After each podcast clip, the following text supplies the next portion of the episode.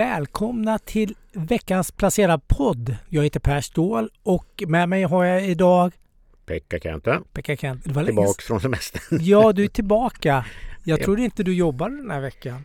Ja, nej, men det var dags. Det var dags. Kul att ha dig här. Det har varit en... eh, Nu börjar ju rapportperioden, i alla fall på Stockholmsbörsen, gå in i lite mellanlunk här. Det kommer väl lite rapporter lite senare i augusti men nu är det inte mycket rapporter alls. Men det har varit mycket makro den här veckan. Ja, det har det ju eh, varit. Alltså det viktigaste som har hänt nu det är ju, det är ju att eh, när kreditvärderingsinstitutet Fitch nedgraderade den amerikanska kreditvärdigheten från AAA till AA+. Och det har ju fått eh, gett marknaden skrämselhicka.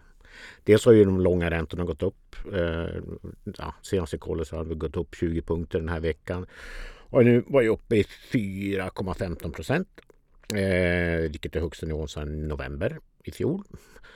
Så att eh, vi har ju diskuterat det här med långräntor flera gånger eh, under de senaste åren. Och nu, det lär bli en stor diskussion eh, även nu i höst. Då. Men om vi bara dissekerar ner det här. Dels, jag känner att det var lite som en blixt från klar himmel. Jag har läst väldigt mycket kommentarer och det är väldigt blandat. Det är många som tycker att det var en ganska dåligt motiverad eh, nedgradering. Allt från gällen till stora, stora eller får man säga betydelsefulla ekonomer Ja, där ute då. Så det verkar vara... Folk är lite överraskade. Ja, ja, jag blev jätteöverraskad att det liksom eh, dök upp just nu. Jag menar visst eh, att USA har problem med sin, sin höga statsskuld. Det, det, det har varit allmänt känt väldigt länge.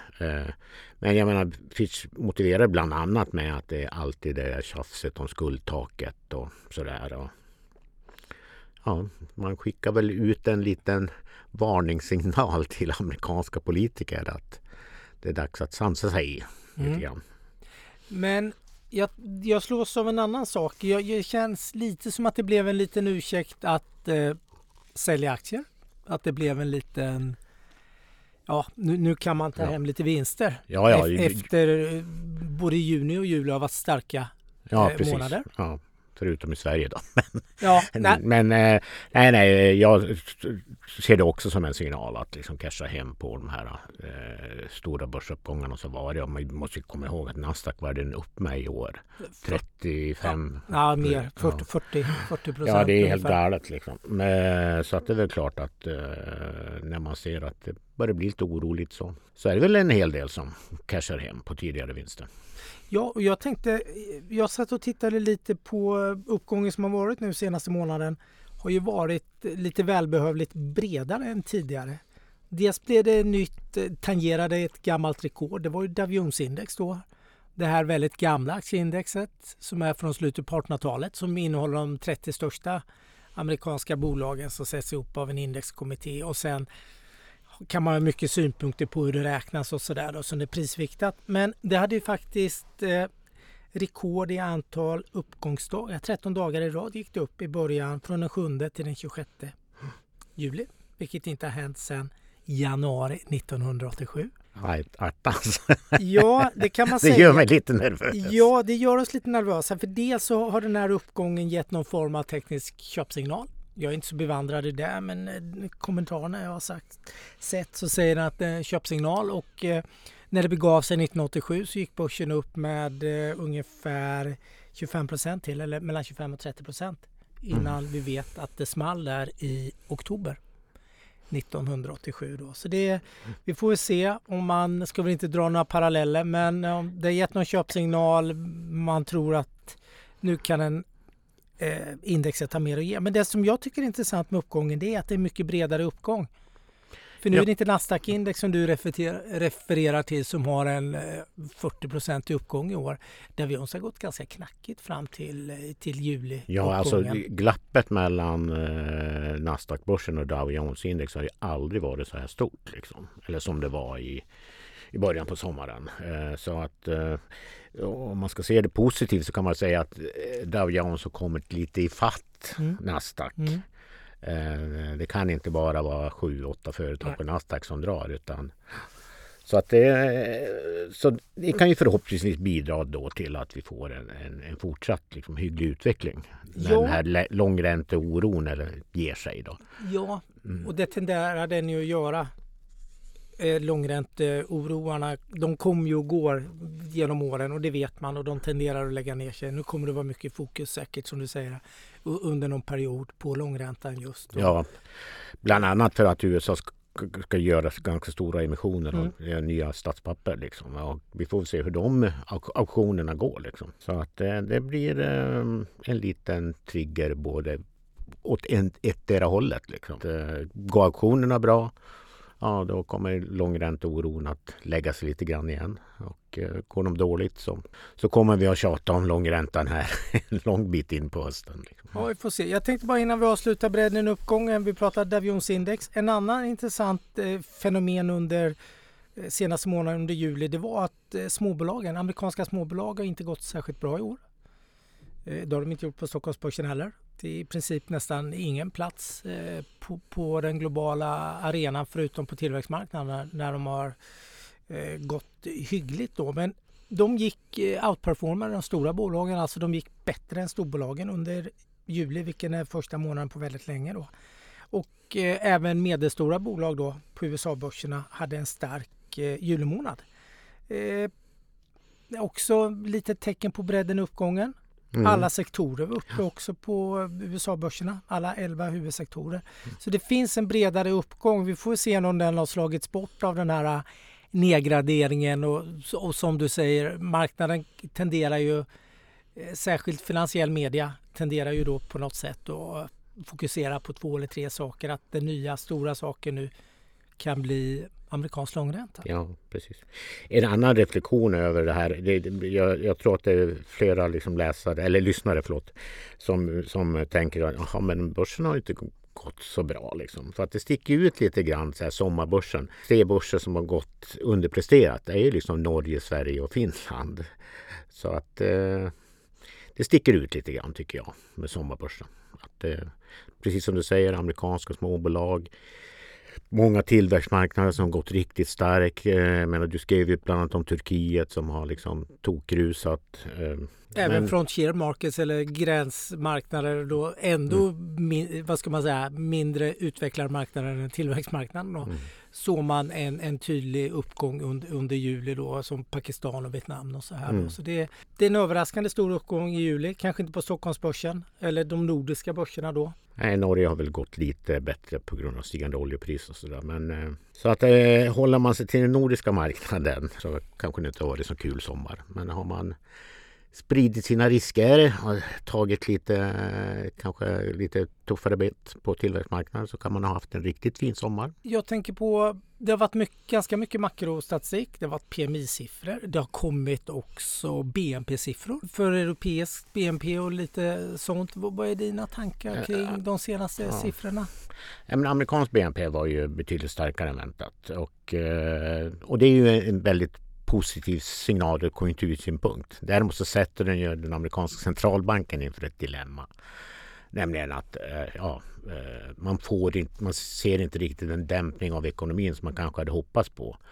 Och igår så fick vi ADP-siffror över eh, antalet sysselsatta i privat sektor som var eh, mycket starkare än väntat. Som också bidrog till den här ränteuppgången. Liksom.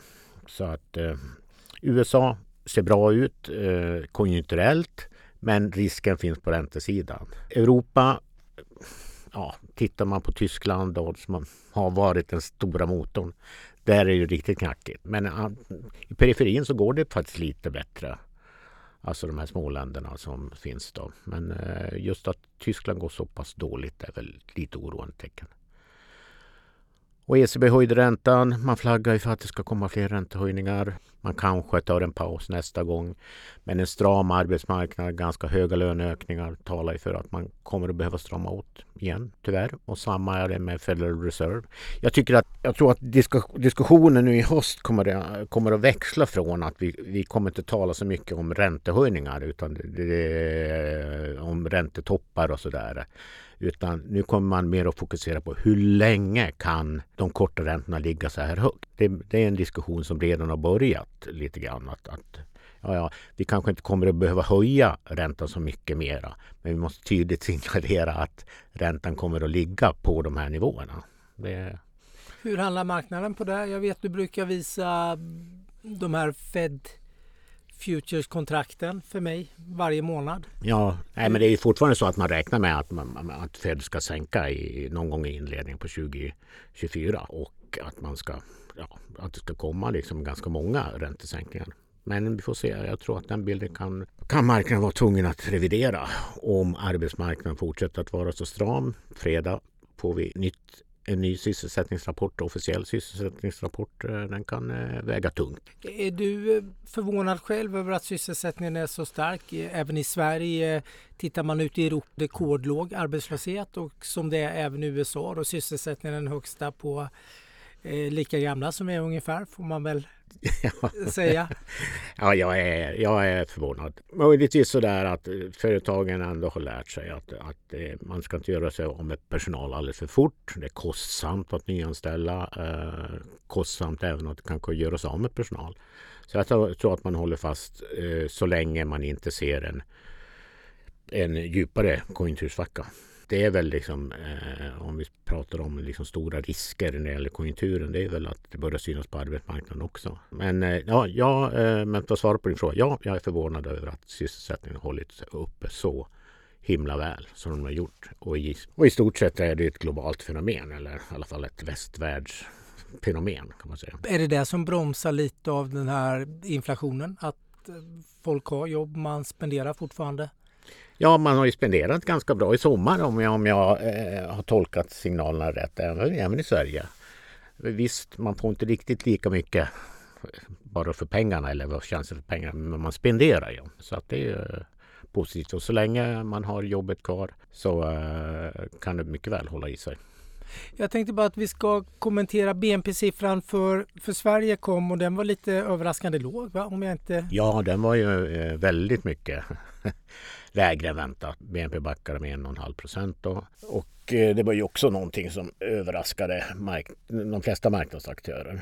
Men med det sagt så, så de flesta har ju ändå sagt att, att det, det, är ändå en preliminär siffra. Det kan vara komma ganska stora revideringar när SCB får liksom tillgång till ett bättre underlag. Så att eh, marknaden, ja, man vill ju inte övertolka den eh, i någon sorts negativ bemärkelse. Dessutom så fick vi ett inköpschefsindex idag. Det här är torsdag då. Så, eh, som var bättre än väntat. Industrin tuggade sig uppåt. De ligger fortfarande på liksom någon sorts lågkonjunkturnivå. Men tjänstesektorn var eh, riktigt eh, hygglig. Mm, inköpschefsindex steg väl till 52,6 om jag inte har helt fel. Och det var ju en rejäl positiv överraskning. Brasklappen får bli att det är en sommarsiffra. Så jag törs inte dra slutsatsen att det, det värsta över. Utan eh, jag vill nog se lite fler positiva signaler. Jag har ju pekat ut tre länder som, som problemländer. Och det är ju Storbritannien, det är Tyskland och det är Sverige. Som jag ser det. Ja, som ser ut att få den svagaste tillväxten. Och det är våra största handelspartners förutom USA och Norge. Då, ja, precis. Vi... Mm. Så, vi får se. Ja, men jag ser fram emot en väldigt spännande höst. Jag vet att vi diskuterade det här, liksom att vi har haft ett väldigt... När vi gick in i det här året så pratade vi om att första halvåret skulle bli svagt och sen skulle det kunna vända upp i, under andra halvåret. Eh, nu kanske det blir tvärtom. Vi har, vi har redan ett starkt första halvår på börsen. Och eh, nu får vi se. Det blir en jättespännande höst. Jag ser fram emot den väldigt mycket. Jag tänker bara, bara avsluta då. Det har kommit in starka PMI-siffror för Sverige med en svag BNP. Vad, hur skapar det? Vad händer i Riksbanken? Hur ska de tolka allt det här nu till sitt septembermöte? Nu kommer det att komma mer inflationsstatistik såklart. Ja. Och massor med andra datapunkter. Det som har kommit in hittills grumlar väl snarare till det hela? Ja, ja, ja jag tycker att de är en jättesvår sits. Alltså, eh, dels eh, inflationen är för hög. Tillväxten är för svag, eh, kronan är för svag. Eh, så, att, eh, och, så att givetvis, jag tror att de lutar åt att det blir en räntehöjning. Men det intressanta är ju att både Federal Reserve och ECB hinner ju komma med sina räntebesked innan om jag inte har helt fel. Och om de pausar då så blir Riksbanken den sista centralbanken som höjer räntan. Och det påminner mig lite grann om 2008. Ja, det, det är precis vad det slår mig. Det var också på hösten. Och den var väl den sista, vad ska man säga, centralbanken som höjde? Ja, precis. Ja, det kanske fanns någon annan. Men ja. av, de, av de mer eh, ja. större mm. centralbankerna så blev ju Riksbanken sista. Lite oro. Lite att det eh, känns i magen att eh, jag tror att jag räknar med att om man höjer räntan trots allt. Inflationen är för hög. Det, det är liksom det tydligaste eh, beskedet liksom, från marknaden eller från finans när det gäller makrostatistik. Så att, eh, jag tror att man levererar. Jag, men som jag har tjatat om länge nu, liksom, jag tror att det är ett misstag. Men kronan eh, repades ju lite här från rekordlåga nivåer eh, för ett, någon månad sedan ja. och eh, blev överraskande pigg och stark både mot euron och eh, den amerikanska eh, US-dollarn. Mm. Eh, men nu har den tappat lite momentum här sista, ja, sista har, veckan. Nej men den har ju det och eh, jag tror dels att, att den här liksom, uppskjutsen som kom, det var ju helt enkelt att kronan var supersvag. Jag tror att det var väldigt många som var korta kronan som liksom, som liksom sina positioner eh, och att det gav kronan en extra skjuts. Sen var inflationen hög och Riksbanken ganska aggressiv i sina uttalanden. Så att Samtidigt som Fed och ECB då börjar närma sig sin topp liksom, och är ett relativt spel mellan centralbanker. Så. Men eh, Riksbankens stora dilemma är ju att höjer de räntan så knäcker de ekonomin framförallt bostadssektorn och fastighetssektorn. Och jag är inte säker på att marknaden kommer att vilja trycka upp kronan på en räntehöjning utan snarare kanske tvärtom. Ja, nej men så det, nu dröjer det sig jättelänge. Jag, jag gillar ju att centralbank, eller Riksbanken har liksom ganska få möten. Jag tycker att liksom eh, ECB och Fed kanske har lite för många. Men just nu så känns det ju liksom att ha, nu får vi dröja, dröja det till liksom 21 september innan vi får. Och det är väldigt långt från förra gången det begav sig. Liksom. Jag skulle gärna säga att man hade haft ett möte här i augusti. Men om det blir som du säger att de inte skulle höja räntan. Var, var hamnar kronan då? Blir den inte rekordlåg igen då eller du tror att man handlar inte så? Ja, alltså jag, jag, jag törs ju inte säga, jag har ju gått bet på svenska kronan så många gånger de senaste 20 åren. Men nej, men alltså kronan är rejält undervärderad enligt alla alla mått. Så jag tror inte det finns liksom så mycket ned, nedåtkraft kvar i eh, nedåttryck kvar i kronan. Men jag kan ha fel. Men jag tror, det, det jag inte tror, det är ju det att jag tror inte att Riksbanken kan rädda kronan med en räntehöjning. Det är liksom min take på det. Ja, det blir en spännande höst som du säger. Om vi bara ska, jag tänkte kommentera lite. Stockholmsbörsen har ju varit relativt svag många andra börser i år. Yes. Du nämnde ju nu senaste månaden bara de nordiska börserna stack ut för att de har som kollektiv varit ganska svaga relativt allt annat. Årets uppgång är ändå 10, den är ändå rätt hygglig men det är klart det står i skuggan av, tittar man på Nasdaq-börsen så eh, ser det mesta rätt så svagt ut. Men eh, den brukar ju gå lite mer när det är risk på. Och det brukar med kronkursen och allt det här. Är det något du kan se att det skulle att kronan kan stärkas av att börsen skulle börja gå lite bättre för att det ska attrahera utländska investerare och så vidare? Ja men det tror jag. Eh, det tror jag. Och, och, och, och tittar vi på liksom rapportperioden så har det ju inte varit det har inte varit svaga rapporter från företagen utan tvärtom. Det som har oroat lite det är att de är lite försiktigare i sin framtidssyn framför allt. Men ändras så att svenska företag mår, med viss, vissa sektorer undantagna, ingen nämnd, ingen glömd, så mår, det, mår de ju ganska bra. Så jag tycker att det finns potential för att om vi inte får se en generell liksom, börsnedgång så borde svenska börsen kunna liksom, ha en fin höst till exempel. Det är mer den generella liksom, börshumöret som jag är rädd för. Inte, kanske inte liksom, eh, specifikt svenska. Pekka, har du eh, gjort några egna affärer under semestern? Nej, jag har faktiskt legat lågt. Dock eh, köpte jag en aktie här häromdagen. Nu får du hålla i hatten. Jag köpte Telia. Telia? Du tror på vd-byte där? Ja, men alltså, jag, tyckte att, eh, när, jag tyckte att det var en överreaktion på att, på att hon eh, slutade. Jag tror inte att Telia står och faller med en, en vd. Liksom. Det är en, en, ganska, jag menar det är inget spännande eh, aktie liksom att köpa men på de här nivåerna så tycker jag det är ganska attraktivt. Den är defensiv. Så den, Den är defensiv, ja, det- Om det blir en turbulent höst så... Ja, precis. Nej, det, det var inga jättesummor jag eh, satsade på det. Men eh, jag var lite sugen. Jag tyckte att eh, igång på en vecka med runt 10 procent där. Bara på vd-bytet stod för 5-6 procentenheter och den nedgången. Så ja, ja. Ja, det, kan, vara man, kul. Det kan vara en överreaktion som Ja. du säger, he, helt klart. Och får vi ett lite förnyat intresse också från eh, utländska investerare till Stockholmsbörsen så eh, lär man väl handla upp även Telia. Ja. Går jag ifrån. Ja, och sen eh, får vi se liksom, om de, om de lyckas hålla fast vid sin, vid sin utdelningspolicy så är en direktavkastningen då liksom lite knappt 10 procent, liksom 8 någonting. Är det något annan aktie du har gjort någon affär i eller har du något som ligger sådär och lurar i vassen som du funderar på? Nej, det kan jag inte säga. Jag, du vet att jag är ju en Big Max-fanatiker. Den har ju tagit rätt mycket stryk. Så den kan jag liksom tänka mig att gå in i den dagen eh, i alla fall det börjar flaggas för räntesänkningar eller annat som Ja. på ingång. Och du tror att byggandet kan börja öka eller ta fart igen? Ja, men alltså den typen av byggande som, som så att säga eh, Byggmax har tjänat på. Alltså renoveringar, eh, fritidshus det ska byggas om. Och, och det är ganska nedtryckt. Och sen har jag, jag ju en, ett, egentligen ett jätteklipp i BHG liksom, som jag köpte innan rapporten, här, eller innan Q1-rapporten. Och den har ju gått som en raket. Så det var ju förra årets sämsta investering. det här årets bästa hittills. Ja, men det tenderar ju att vara lite så. Mm. Vi pratar ju Nasdaq-börsen. Det var sämsta året på år och dag i fjol för indexet under fjolåret och nu är det en av de bästa första halvåret eh, på. Du som är mer optimistiskt lagd än vad jag är, har du gjort några affärer? Nej, jag har inte gjort någonting nu sista, sista tiden. Jag har gjort en liten valutaaffär dock. Det har du missat för någon månad sedan. Så het, jag har en, gans, en depå som har väldigt mycket eh, amerikansk dollarexponering. Så då köpte jag ett eh, certifikat som gynnas av att eh, dollarn sjunker i värde. Och det har ju inte funkat så bra sista dagarna nu. Så att den var 11 och sju- eh, 10,70 nu mot kronan här.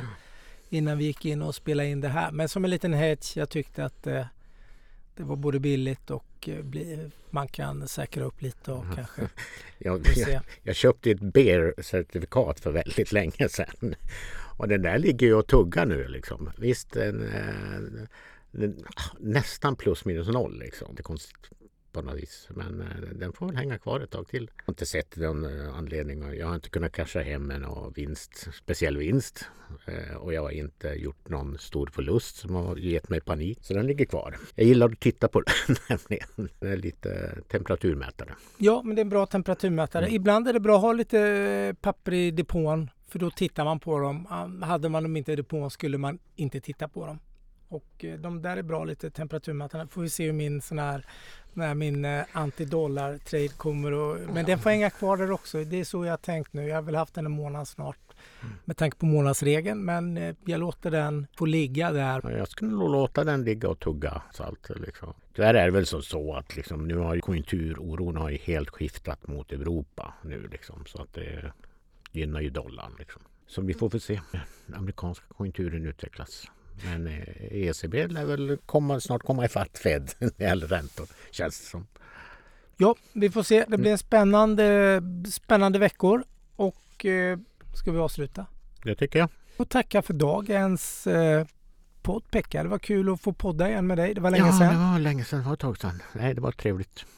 Så Jag är vi- inte riktigt uppsjungen än efter semestern så jag hoppas att jag inte sa för mycket fel. Nej, men det makron är du alltid uppsjungen på, vilket är så glädjande.